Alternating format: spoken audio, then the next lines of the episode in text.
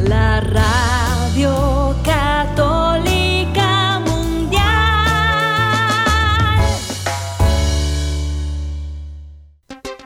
Y ahora en vivo, desde Lima, Perú, EWTN, Radio Católica Mundial, presenta Más que Noticias, un programa informativo que analiza desde una visión de la fe los acontecimientos sociales, políticos y económicos más importantes de Latinoamérica, el Vaticano y el mundo. Más que noticias, respuestas a las interrogantes de los temas más actuales y la manera correcta de interpretarlos a la luz de la fe. Vidas ejemplares, actualidad del Vaticano, defensa de la vida, apologética, doctrina social de la Iglesia, devociones y mucho más. Esto es Más que Noticias. Comenzamos el programa. Hola amigos, un gusto saludarlos como siempre de lunes a viernes a las 12 del mediodía hora de Miami por las ondas de Radio Católica Mundial. Es que la palabra mundial va con la palabra católica porque nuestra misión es anunciar a todos los hombres el Evangelio. Y si lo vamos a anunciar, pues tenemos que vivirlo. Tenemos que vivir como para anunciar el Evangelio a todos, sin complejos siempre. Y el Evangelio nos dice que tenemos que pedir perdón por nuestros pecados, convertirnos, dolernos, arrepentirnos del pecado. ¿Y quién nos revela qué es pecado? Bueno, una buena razón lo podría descubrir por eso vemos a los grandes filósofos éticos que han podido explorar el campo del bien y el mal. Pero Dios confirma con los diez mandamientos eso que el ser humano, cuando piensa lúcidamente, puede ver, y de esa manera nos asegura que caminando en los mandamientos de Dios, estamos avanzando en el camino de la verdad. Gracias por acompañarnos en Más que Noticias. Los saluda Eddie Rodríguez Morel. También recién mi saludo amigos, les habla Guillermo Montezuma Qué bueno que nos encontremos en este día en que recordamos a San Juan 23 para orar por la paz en este día y para comprometernos en este compromiso, tendríamos que decir, una decisión de caminar junto a Cristo y hacer lo que Él nos dejó, la paz. Y esa paz que es ante todo obra de la justicia, esa paz que es un quehacer permanente, que no es pasividad, conformismo, no es tampoco algo que se adquiere de una vez por todas, sino que es el resultado de un esfuerzo, una paz que no se encuentra, sino que la construimos y que un cristiano tiene que entender que somos artesanos de la paz en este tiempo en que hay este conflicto armado que nos deja realmente con un profundo dolor en el alma las escenas que podemos ver en la televisión del sufrimiento de tantas personas y la realidad de tantas muertes nos debe hacer eh, tocar el corazón y el campanazo, decir, ¿yo qué voy a hacer para que el mundo cambie, para que haya algo de paz en esos lugares tan lejanos, pues en esos lugares tan cercanos que son los de nuestra propia vida, construir la paz, buscar que se dé la justicia, buscar que se dé la vida digna, buscar que en verdad las personas puedan realizar sus aspiraciones legítimas y sean reconocidas en su libertad y sean reconocidas en su afán de buscar la verdad. Queremos contribuir nosotros a través de este programa para poder enfocar las realidades del mundo y de la iglesia y nos acercamos ya a una realidad que es las elecciones que se avecinan. En Polonia estamos hablando de que pronto irán a las urnas y se siente ya la siniestra presión de Soros y de la Unión Económica Europea. Vamos a contarle algunos pormenores de esta realidad en donde están tratando de tergiversar el anhelo profundo que tiene un pueblo de justicia, se están comprando la prensa polaca para influir en las elecciones.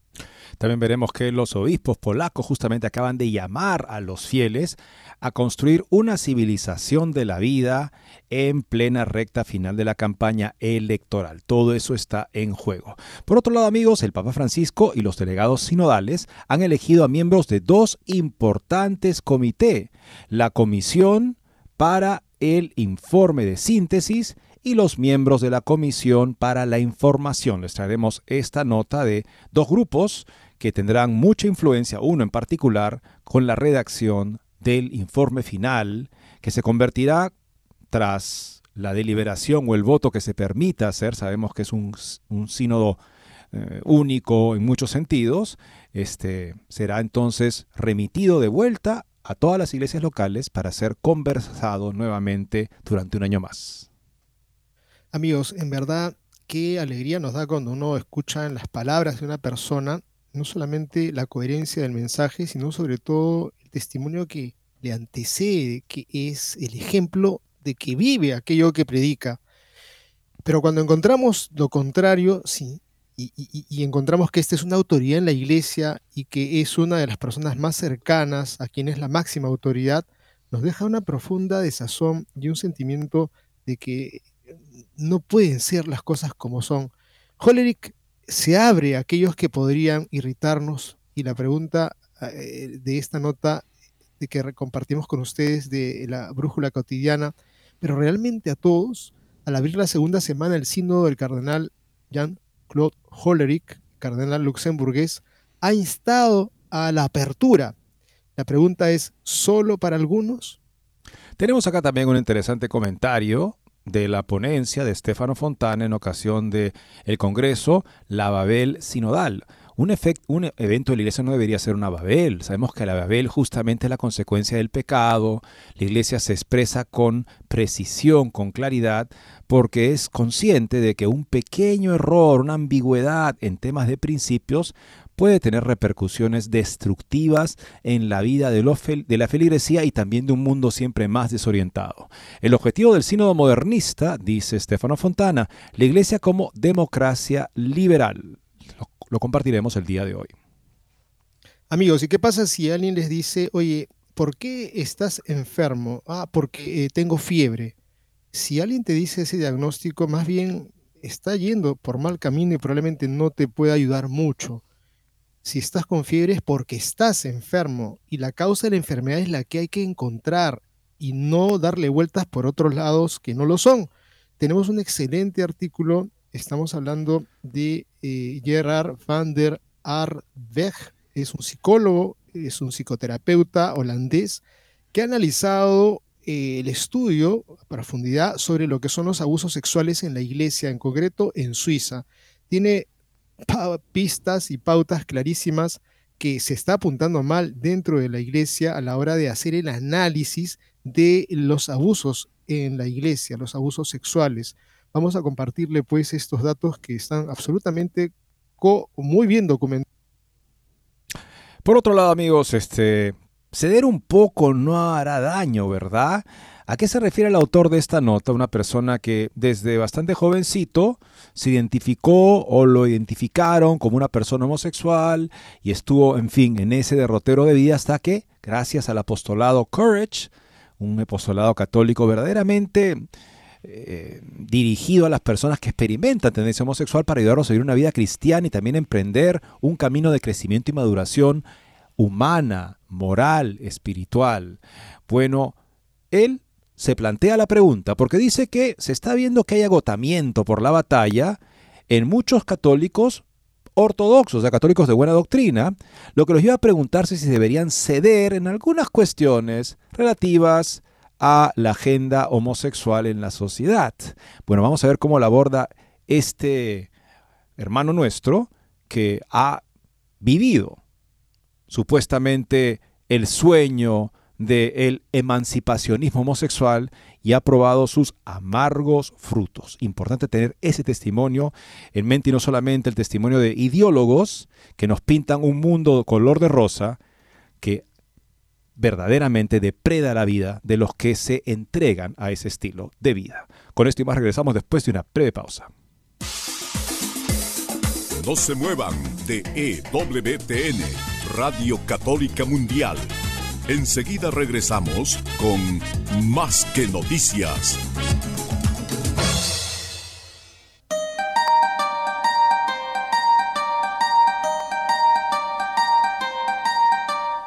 No olvides seguirnos en Facebook como Más que Noticias EWTN. Allí podrás encontrar las noticias que tratamos día a día en el programa. Además, pueden escribirnos con sus comentarios o sugerencias.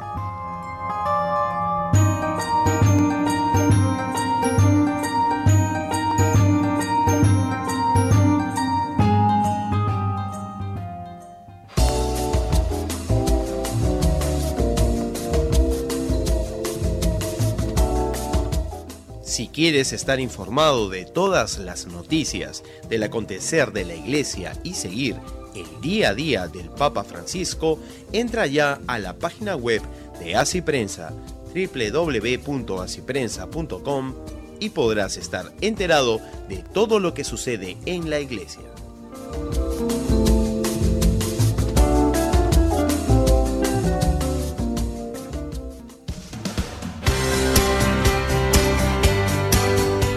Ya regresamos en EWTN, Radio Católica Mundial, con su programa Más que Noticias.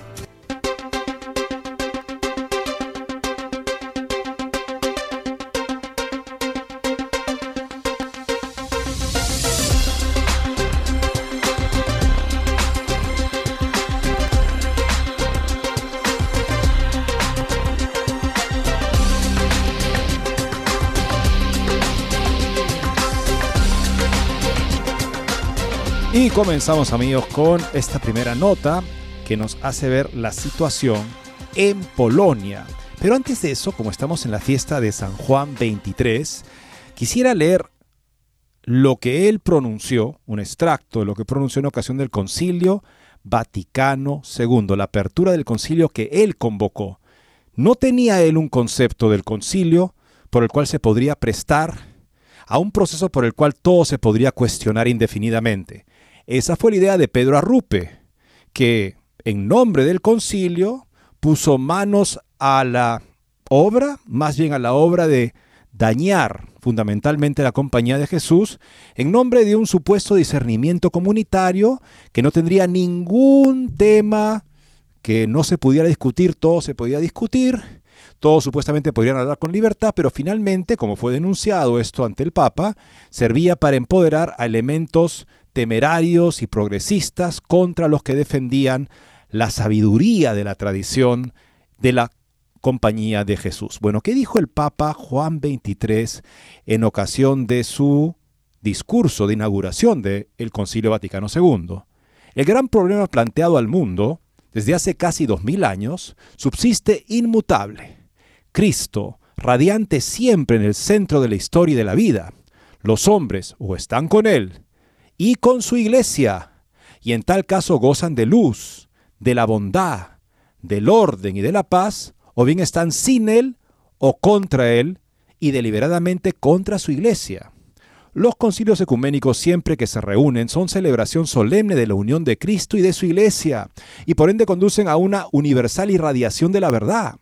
Iluminada la iglesia por la luz de este concilio, tal es nuestra firme esperanza, crecerá en espirituales riquezas y al sacar de ellas fuerza para nuevas energías mirará intrépida a lo futuro.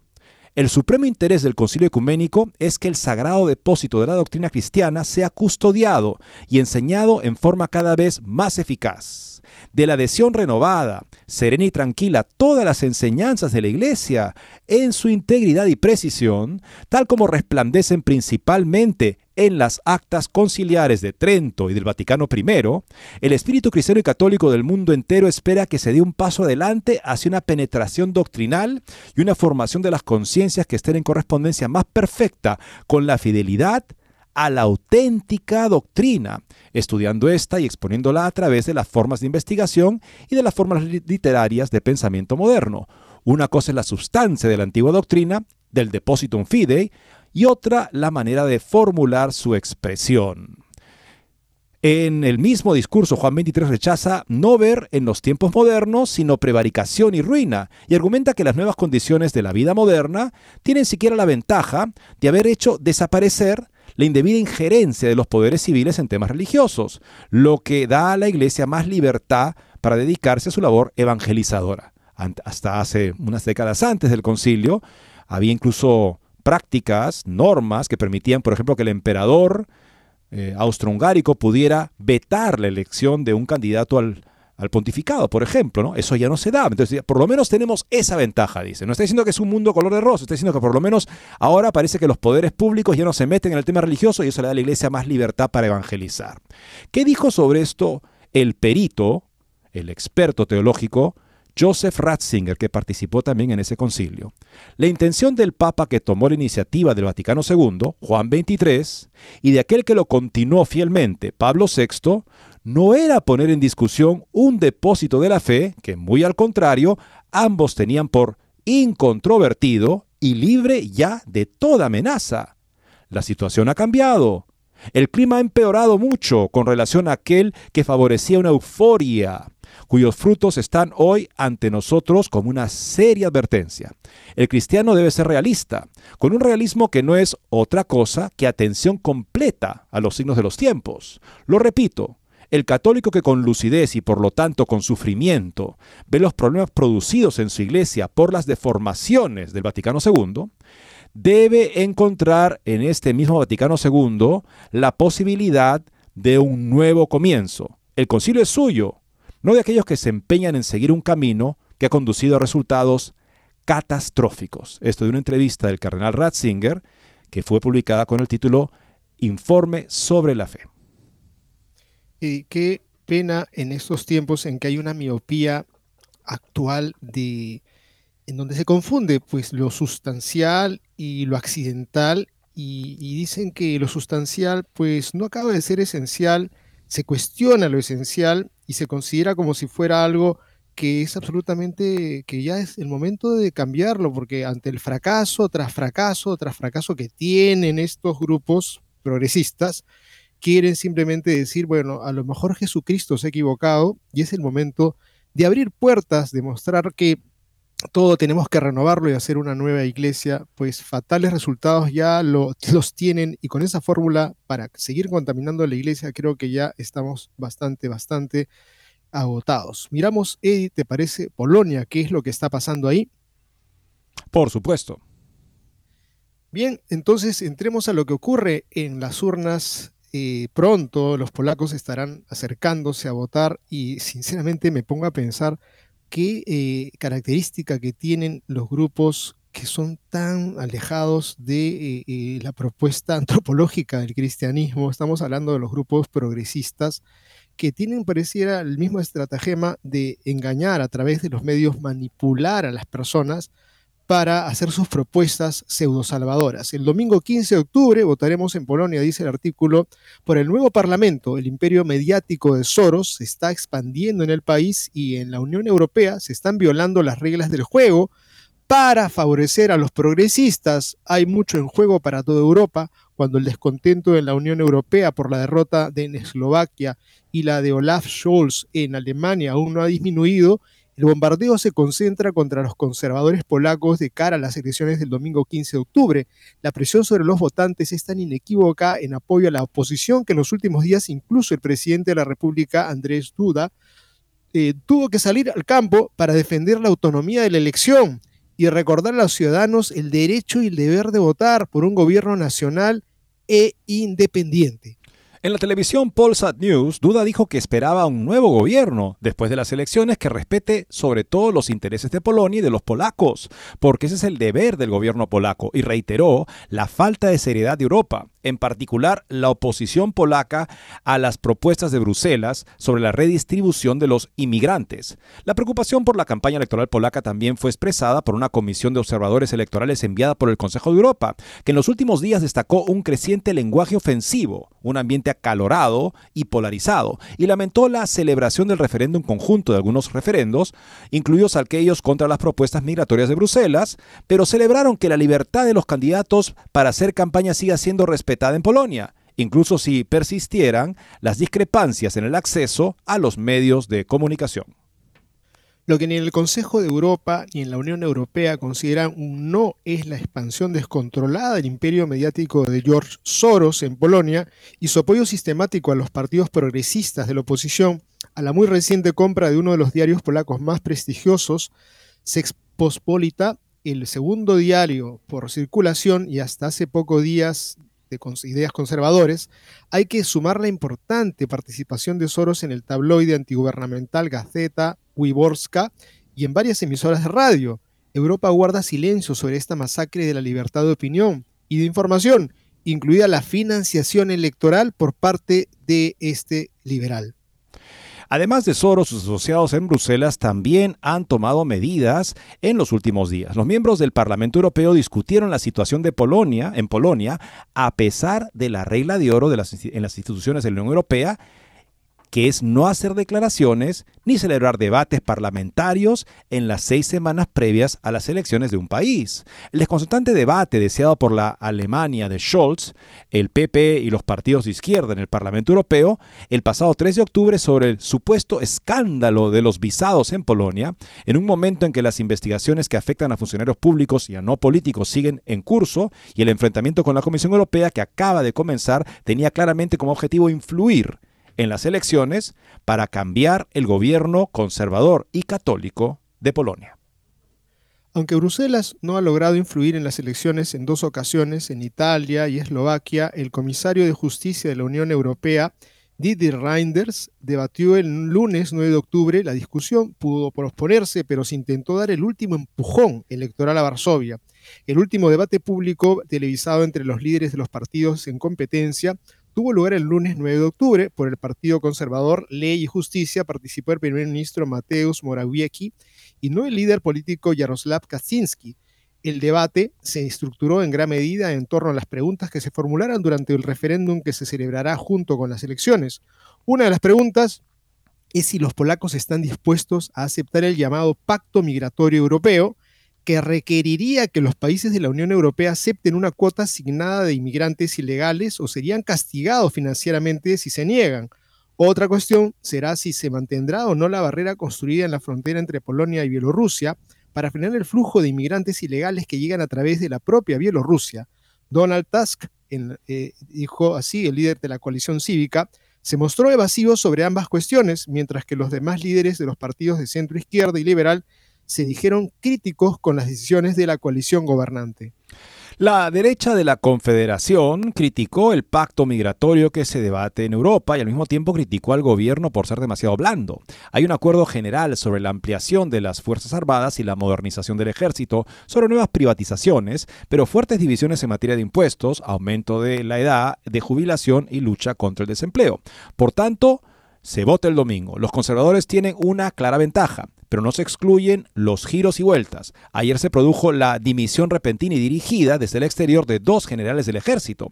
Si Varsovia cayera en manos del centralista Tusk y sus aliados de la izquierda LGBT y proaborto, la propia Europa caería en manos de burócratas y filántropos sin escrúpulos. Así es que amigos, se juega no solamente la sucesión democrática en Polonia, sino evidentemente hay mucha presión de parte de la Unión Europea que no oculta sus simpatías contrarias a una política provida y pro familia que ha caracterizado hasta ahora al gobierno de Polonia. Y lo ha hecho un ejemplo junto con Hungría dentro de una comunidad europea que lamentablemente en estos temas ha sucumbido al internacionalismo LGTBista y abortista yo creo que tenemos que, eh, de propia experiencia, lo ocurrido aquí en el Perú, de haber sido prácticamente llevado de las narices por empresas corruptas que han comprado políticos, que han comprado prensa, que han comprado los medios de comunicación, y llevar a la gente a, a la elección de los que a ellos les interesaba,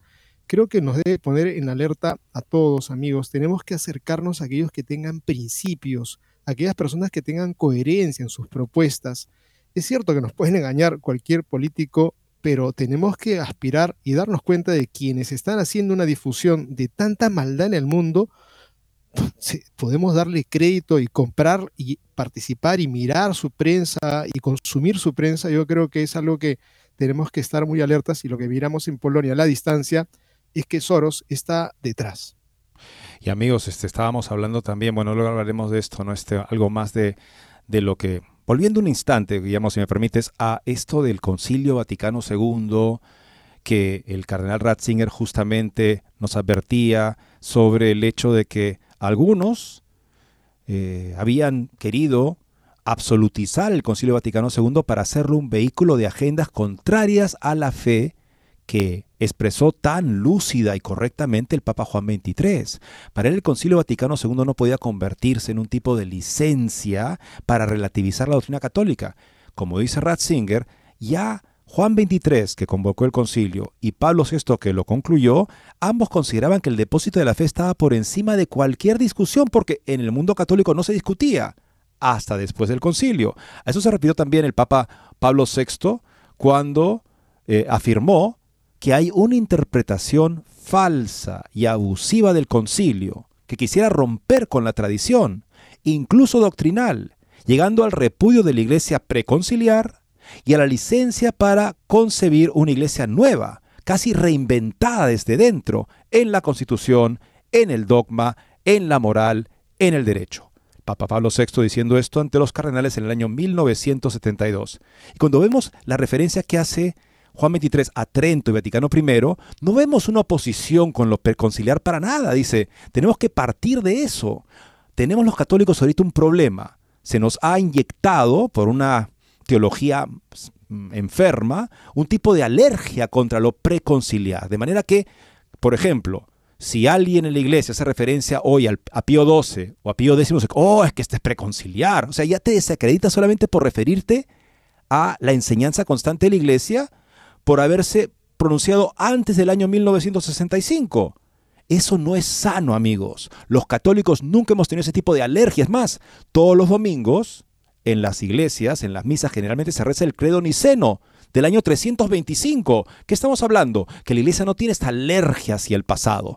Y si descubrimos que la tenemos en parte nosotros, es porque nos han metido una ideología contraria a esa unidad doctrinal que Juan 23 consideraba el fundamento, sin discusión, del Concilio Vaticano II y que su sucesor, Pablo VI, vio erosionarse bajo una mentalidad, como él dice, falsa y abusiva, que quiere romper con la tradición incluso doctrinal, llegando al repudio de la iglesia preconciliar. Eso no es católico, digámoslo claramente.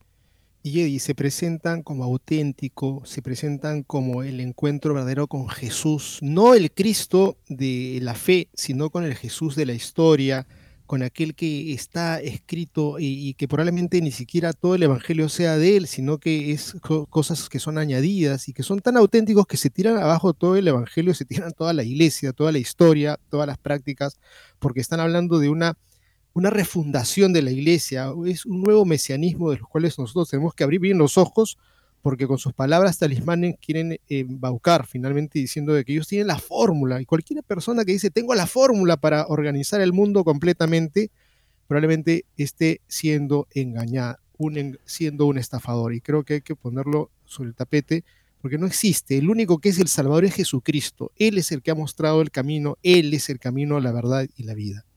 Así es amigos y tenemos este también ahora como les comentábamos este una nota que nos habla de lo que está pasando en el sínodo, un extracto de lo que ha publicado hoy día Voto Católico. Papa Francisco y delegados sinodales eligen miembros de dos comités. El martes la oficina de prensa del Vaticano anunció los nombres de los delegados sinodales elegidos para servir en dos comisiones sinodales clave, la Comisión para el Informe de Síntesis y los miembros de la Comisión para la Información. Además de los miembros electos, el Papa Francisco también nombró miembros para las dos comisiones. La Comisión de Información que la Oficina de Prensa del Vaticano describió como se ocupa de la comunicación sobre el progreso de la Asamblea Sinodal está compuesta por los pontificios designados el doctor Pablo Ruffini, la doctora Sheila Leocadia Pires y no electos, miembros el cardenal Jean-Claude Hollerich, el jesuita, cardenal Mario Grec, obispo de Luis Marip en San Martín, Sor Natalie Beccart, el padre Giacomo Costa, el padre Ricardo Batocchio y el doctor Mateo Bruni el doctor Thierry Bonaventura. Los miembros adicionales de la Comisión de Información elegidos por la Asamblea son el cardenal Víctor Manuel Tucho Fernández, prefecto de la Congregación para la Doctrina de la Fe, el obispo eh, William Tobin, arzobispo de Newark, hay que decir ambos con posiciones bastante pro-LGTBistas, lamentablemente han sido elegidos por la Asamblea. Eso ya dice mucho de la Asamblea. Una Asamblea que elige a personas con ese tipo de perfil no es una asamblea neutra, por decirlo amablemente.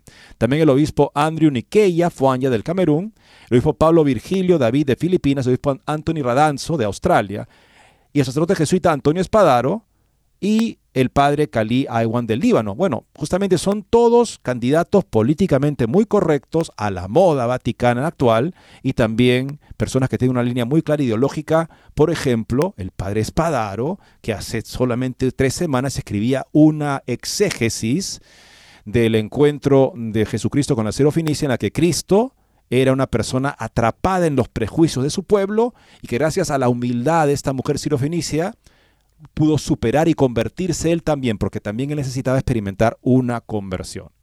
Nada menos que eso he dicho, y ha sido elegido por los delegados, por los participantes del sínodo para estar en esta importantísima comisión. El cardenal Hollerich es también relator general del sínodo y expresidente de la Comisión para el Informe Síntesis. Según el Vaticano, la Comisión para el Informe de Síntesis tiene la tarea de supervisar, modificar y aprobar periódicamente la preparación del borrador del informe de síntesis con miras a su presentación a la Asamblea. En otras palabras, van a escribir lo que, si los anteriores sínodos son una indicación, se va a convertir prácticamente en algo que sea aprobado, votado en mayoría o no, finalmente podría fácilmente encontrar su camino aparecer en otros pronunciamientos más significativos. Vamos a la segunda pausa programa, amigos, regresando. Hablaremos justamente de algo que dijo Hollerich. Dijo que teníamos que estar abiertos a aquellos que podrían irritarnos, pero se estará hablando realmente de todos porque parece que algunos que irritan hoy en día en el Vaticano simplemente ni siquiera son invitados. ¿Cómo podremos abrirnos a ellos? Con esto volvemos después de una muy breve pausa. No se muevan de EWTN, Radio Católica Mundial. Enseguida regresamos con Más que Noticias.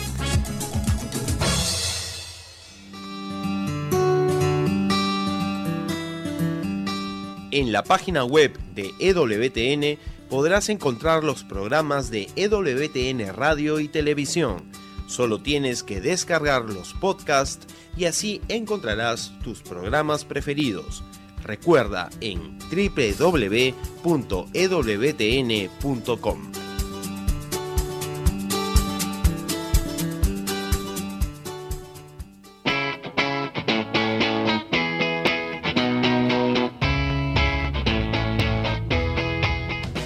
Te invitamos a que visites la página web de Asiprensa www.asiprensa.com donde encontrarás todas las noticias y actualidad de la Iglesia en el mundo. No lo olvides, www.asiprensa.com.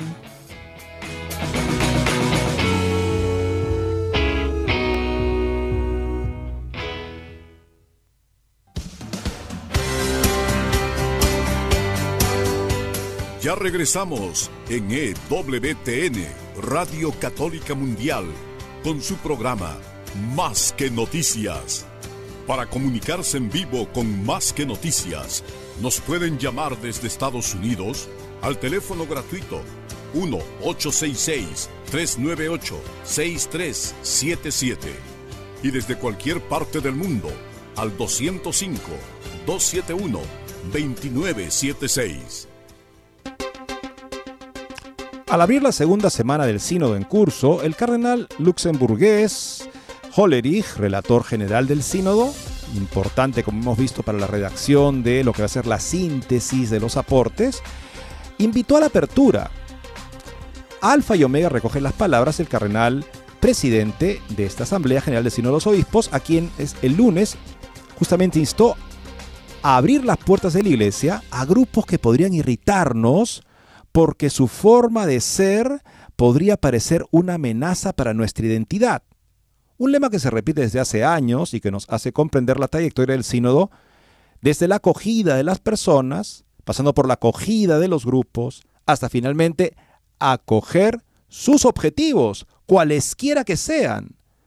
Mejor si fueran progresistas de cualquier color del arco iris. Tomemos en serio la invitación extendiéndola también a otros grupos, aquellos que hoy parecen realmente irritar y amenazar la identidad de varios hombres de iglesia, Hollerich estaría dispuesto entonces a invitar a los que han sido considerados rígidos doctrinalmente por defender la doctrina. Estaría dispuesto también a abrir las puertas a los que irritan por eh, estar apegados a la liturgia preconciliar. Estaría dispuesto a abrir las puertas a muchos católicos que comparten las dubias de los cinco cardenales. El autor cierra su nota diciendo con estas preguntas, esperamos por supuesto no haber irritado al cardenal.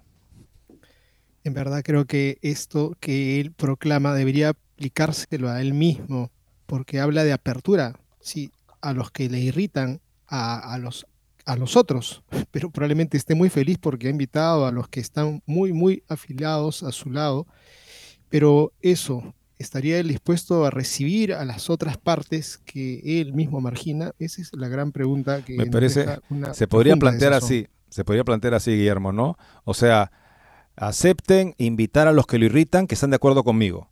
Pero yo no aceptaré a los que me irritan que estén de acuerdo con ustedes. Eso está muy claro, lamentable. Eso es, eso es hipocresía. Eso es hipocresía. Vamos a ver entonces la presentación del profesor Fontana en ocasión de la conferencia La Babel Sinodal que fue sostenida el día antes a la inauguración de la Asamblea Sinodal en curso.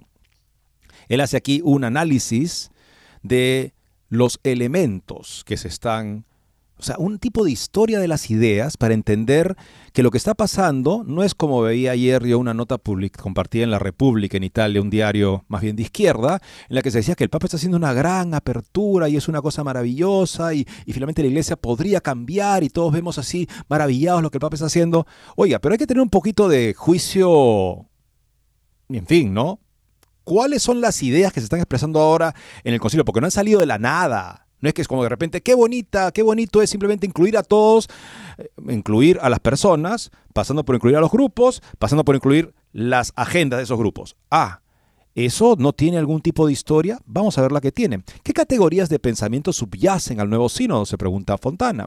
Son evidentes las influencias del existencialismo, o sea, donde básicamente la experiencia del sujeto vale más que cualquier verdad del marxismo, con su praxis de subvertir la sociedad, el, el hegelismo, el hegelismo, que es una ideología por la cual el espíritu dialéctico, o sea, un tipo de espíritu que madura y se hace consciente a través de la oposición de ideas, el ejemplo que da eh, Hegel es el catolicismo, retado por el protestantismo, que finalmente es superado. Esa oposición se supera por la ilustración que deja atrás a las dos. Eso también está en marcha.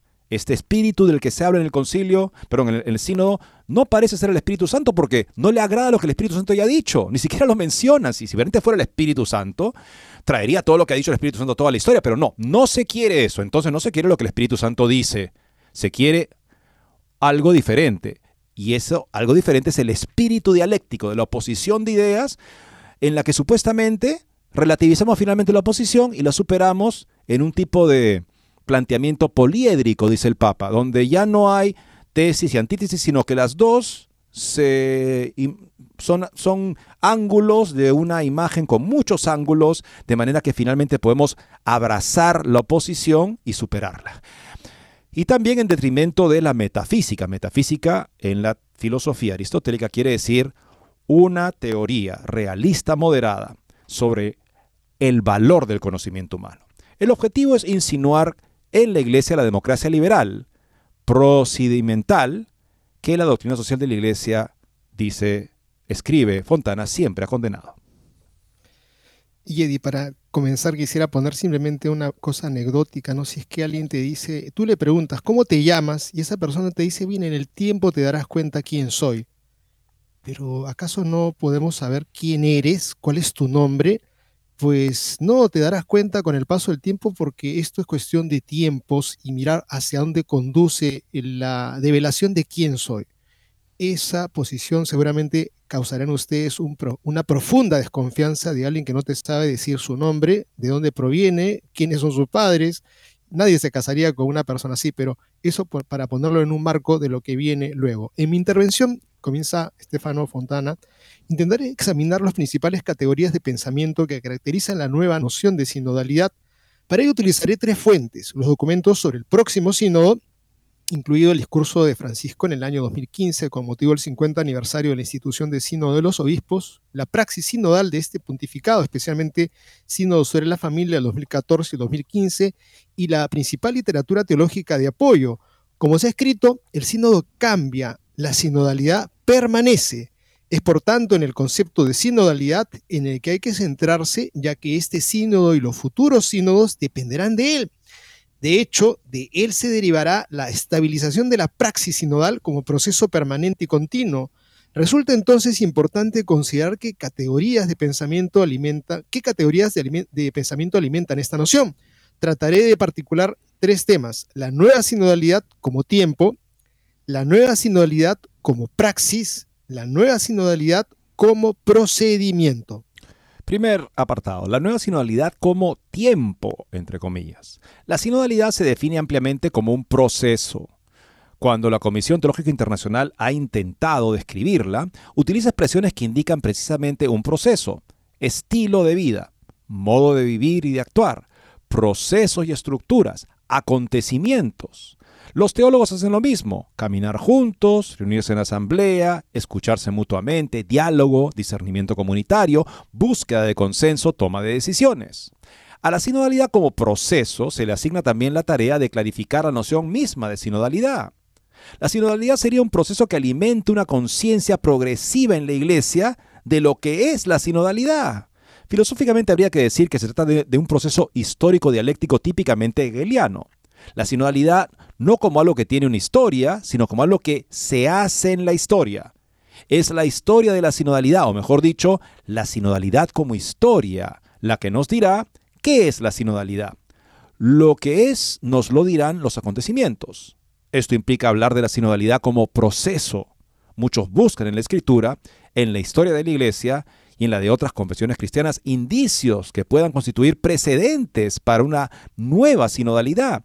Pero son solo indicios, no definiciones ni mucho menos doctrina. No existe una doctrina sobre la sinodalidad.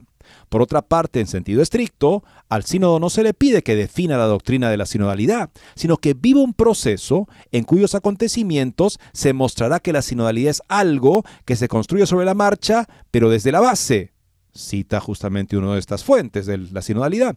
Aquí radica el carácter subversivo de la nueva sinodalidad, su ser sin forma. Estas primeras observaciones nos indican que una primera categoría de pensamiento presente en la visión de la nueva sinodalidad es la del tiempo, la historicidad. Falta un enfoque metafísico del tema, un, un enfoque filosófico. Se dice que la sinodalidad es un caminar, una puesta en movimiento, un atravesar el tiempo, un vitalismo. Y los acontecimientos de este caminar son a la vez materiales y de conciencia, ya que modernamente la novedad de los acontecimientos es a la vez la novedad de las adquisiciones de conciencia. El sentido del caminar juntos no está dado desde el principio ni está marcado por el fin a alcanzar, sino que surge en el tiempo y del tiempo. Lo que es la sinodalidad nunca lo sabremos definitivamente, porque es constitutivamente un proceso vital Carrigo Lagrange decía en los años 40 que para la nueva teología, la nueva teología, una teología que ya no es actual debe considerarse una falsa teología. Lo mismo puede decirse de la nueva sinodalidad. La verdadera sinodalidad es la que sea actual cada cierto tiempo. Qué interesante, ¿no? Esto es el planteo, planteamiento justamente de que no podemos decir la sinodalidad de hace 10 años, porque esa ya no sería relevante, sería falsa. La sinodalidad es un proceso actual en el que hay que meterse simplemente y vivirlo mientras se da porque dentro de 10 años será también otra cosa. Segundo aspecto, la sinodalidad como praxis. Los acontecimientos de un proceso en el tiempo son praxis. Algunas palabras clave de la nueva sinodalidad como escuchar, integrar o compartir no indican contenidos sino actitudes, acciones, es decir, praxis. En esta praxis, la acción de las personas individuales convocadas y la acción de la colectividad convocada se unen en una síntesis dialéctica, o sea, de opuestos. Lo particular y lo universal coinciden en lo global. 100 personas supuestamente católicas constituirán la nueva sinodalidad. Convenir y concordar son en sí mismas prácticas que producen un significado.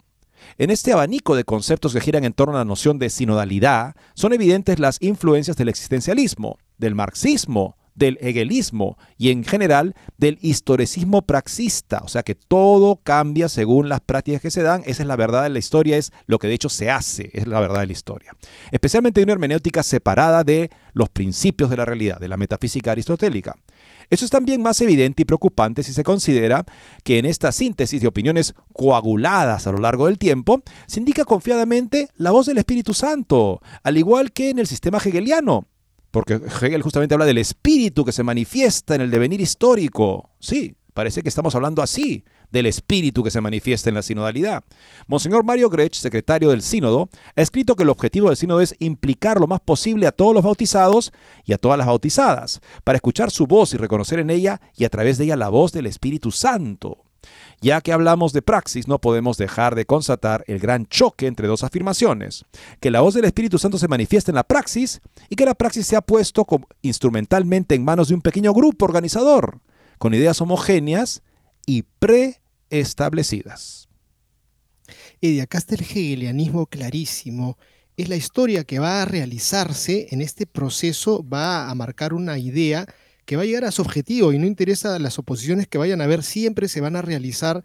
Entonces estamos hablando de un asunto que si miramos en la historia qué ha inspirado el hegelianismo, pues vamos a encontrar desastres en la historia. Que la nueva sinodalidad, dice el texto de Fontana, es praxis, resulta también de otras dos consideraciones. La primera se refiere a la estrecha relación que existe en el proceso sinodal entre método y contenido, como he señalado más arriba, se ha decidido empezar a caminar, aunque todavía no esté claro a nivel conceptual y doctrinal qué es la sinodalidad y por tanto hacia dónde ir. Aquí pues coinciden método y contenido. Reunirse, dialogar, decidir juntos en una especie de brainstorming, una este, tormenta de ideas elitista. Es ya sinodalidad en acción. El método no es solo aplicativo, es constitutivo de la sinodalidad. El contenido es inmanente al método. Esto explica también por qué la participación en el proceso sinodal no puede tener límites. Todos deben poder participar, incluso los ateos o los enemigos de Cristo. Si método y contenido coinciden, el acto de participar ya lleva consigo su sentido de contenido. La sinodalidad ya no será de los obispos o de otras categorías dentro de la iglesia especificadas de vez en cuando por la autoridad eclesiástica, sino que será un, eh, de los que participan, lo que ya tiene lugar según un método sinodal y por tanto según un contenido sinodal. La nueva sinodalidad ya ni siquiera será de cristianos y mucho menos de católicos, porque esto supondría que el contenido pone límites al método, pero el modernismo filosófico y teológico cree haber establecido hace tiempo y de forma definitiva lo contrario, es decir, que el método precede al contenido. Para el modernismo filosófico y teológico es el método, la praxis, el que limita el contenido y no al revés. Esto es, verdaderamente, si, si verdaderamente creyeran en esto, permitirían que todos estuviéramos ahí, ¿no? Que todos tuvieran que ser consultados, que todas las diferentes, digamos, grupos con diferentes prioridades, unas LGTBistas, otras contrarias al LGTBismo, unas, en fin, pro eh, dejar atrás la misa antigua, otras pro tener la misa antigua. O sea, permitirían verdaderamente que todos hablaran, pero al parecer no creen en ese proceso que vaticinan porque excluyen sistemáticamente a aquellos con los que no concuerdan en ideas. Yo creo que si me pongo a, caricaturizar un poco considerando algo que es sagrado como la última cena, pues Jesús se equivocó, debió haber llamado a Herodes, debió haber llamado a, Barrabás, a, Poncio Pilato, para hacer una cosa más amplia, ¿no? Porque ¿por qué va a ser únicamente este grupo de personas que, ha escogido él este, y no ha tenido la, empatía de darse cuenta de que había todo un resto de personas que también debieron participar en, la comunidad cristiana? Si vamos al extremo, probablemente Cristo se equivocó, no debió llamar a doce, sino haber escogido pues a gente del pueblo también, que abriría un espíritu de apertura ¿no? a lo que piensa la gente. Veamos ahora la segunda consideración de la nueva sinodalidad como praxis. Si observamos el curso de los últimos sínodos, y sobre todo el de la familia, debemos constatar que sus efectos se han referido principalmente a la praxis. Siendo rigurosos, Amores Leticia no ha establecido, ha aludido, no excluye, pero no establece. El cambio de doctrina a través de la nueva sinodalidad no se deja a la doctrina, sino a la praxis, a la práctica. Es la praxis la que decide lo que se hace. Los obispos de la región Buenos Aires han hecho, y esto es realmente lo que ha contado, en el sentido de establecer lo que se debe hacer. Lo que se hace coincide con lo que se debe hacer históricamente. y pragmáticamente el ser y el deber son la misma cosa. ¿Cómo no ver en todo esto la influencia de las corrientes más clásicas de modernismo filosófico y teológico? O sea, de que la verdad cambia con el tiempo. Que la nueva noción de sinodalidad ha recibido con gran fidelidad. Es cierto que la nueva sinodalidad viene de muy lejos, pero no de las raíces de la práctica religiosa de la iglesia, porque ahí no lo encontrarás, sino de corrientes filosóficas como el modernismo filosófico y teológico que propone que la verdad cambia con el tiempo. Lo que antes era verdadero, hoy será falso, y lo del pasado es falso porque ya es pasado. Solamente lo que está en curso, lo que se hace, es la verdad. Y creo, Eddie, ayer que mencionábamos ese divorcio entre teología dogmática, teología pastoral, dicen, nosotros somos de la pastoral, no tenemos nada que ver con la doctrina, eso ya caducó, no sirve, nosotros somos de, la, de las personas que actúan y estamos en, la praxis permanentemente, porque eso es lo que va a ser nuestra regla de vida. Grave error. Tercer punto, amigos, la nueva sinodalidad como procedimiento. Las categorías de tiempo y praxis sumergen la nueva sinodalidad en la historia, por tanto, se hace obligatorio asumir ciertas formas de praxis mundana de la historia y del tiempo presente. Si se trata de tiempo y praxis, la Iglesia no puede olvidar que vive en un tiempo determinado y que debe aprender de ese tiempo formas de praxis que le sean también útiles. Algunas formas de estas prácticas orientadas a la toma de decisiones remiten al método democrático y más concretamente a la democracia liberal procedimental. La literatura sobre la nueva sinodalidad insiste mucho en que el modo de proceder de la sinodalidad no puede equipararse al de una asamblea parlamentaria. Sin embargo, algunos señalan que hay que tener en cuenta al menos algunas analogías con las que tienen lugar en la sociedad civil. Imaginar que la verificación del consensus fidelium no abra la puerta a formas de democratización de la iglesia es caer en una forma de espiritualización de la vida eclesial e impedir así cualquier reforma que promueva la corresponsabilidad. Si hay que tomar decisiones, no se pueden dejar de lado los procedimientos tomados desde la experiencia de las sociedades democráticas. Si posteriormente las decisiones se pusieran todavía en manos del Papa y éste tuviera que decidir, el reformismo de la nueva sinodalidad se vería comprometido, porque se pondría un tope reparador a lo que el tiempo y la praxis habrán hecho emerger en la conciencia eclesial. Una apertura significativa en ese sentido se ha hecho ya con respecto al sínodo sobre la familia. El documento final incluía también posiciones rechazadas por la mayoría de los padres sinodales, y en Amor Leticia Francisco declaró que no quería decir nada distinto de las conclusiones del sínodo.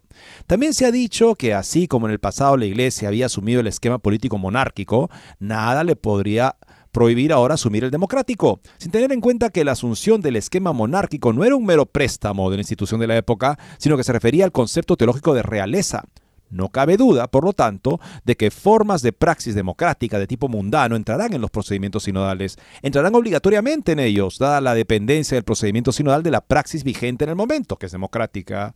También a este respecto es de particular interés observar que la forma de democracia que se examina para compararla con los procedimientos decisorios de la nueva sinodalidad, también para poner en relieve su mutua irreductibilidad, es solo y siempre la democracia liberal, procedimental moderno, o sea, el tipo de planteamiento donde la verdad se gesta por voto mayoritario. La comparación no se hace con la democracia según León XIII, sino con la democracia de Locke y Rousseau. Cuando se defiende la posibilidad y la necesidad de adoptar procedimientos democráticos, sin duda se hace referencia a la democracia procedimental que la doctrina social de la Iglesia siempre ha condenado. Será esta y no otras formas la que entre permanentemente en los procedimientos de formación de una opinión pública eclesial hecha coincidir con la voz del Espíritu Santo. La nueva sinodalidad, considerada en sus propias categorías de tiempo, praxis y procedimiento, es el momento conclusivo de un largo camino que ha abarcado toda la modernidad. El modernismo ha sido un fenómeno eminentemente filosófico. La idea de transformar la iglesia no desde fuera, sino desde dentro tenía también este sentido, introducir en la teología categorías filosóficas que la revolucionaran, de modo que fuera la teología católica la que se deformara a sí misma. No cabe duda de que esto ha sucedido en gran medida y que la noción de nueva sinodalidad es una culminación coherente de este sentido. La hermenéutica existencialista historicista separada de la metafísica será la maestra. Los contenidos de la fe serán lo que la interpretación habrá sedimentado a lo largo del tiempo, una sucesión de interpretaciones compartidas y sedimentadas fruto de una opinión pública eclesial nacida en el debate sinodal, pero aún así solo interpretaciones. Bueno, muy lúcido verdaderamente lo que está diciendo acá. se está estableciendo un tipo de procedimiento en la que la historia dicta la verdad y lo que de hecho se piensa y se hace en la iglesia, mayoritariamente lamentablemente los católicos no están bien catequizados, esto es una gran negligencia del episcopado, ha llevado a una, a una feligresía que no conoce bien la fe, pero que viven de una manera, por lo tanto, viven de una manera contraria a ella, y eso sería pues la nueva realidad a la que habría que adecuar el camino de la iglesia. Esto contra, por supuesto, la debida eh, primacía de la doctrina católica en todo lo que la iglesia hace. Seguimos rezando amigos por el sínodo de la sinodalidad, por la paz en el mundo y pedir de modo especial hoy día a este Santo Papa que arrojó luces, sin duda, de fidelidad a lo que Cristo ha enseñado, a lo que la tradición ha enseñado y a lo que el magisterio permanente sigue enseñando. Muchas gracias y Dios mediante nos volveremos a encontrar mañana con ustedes.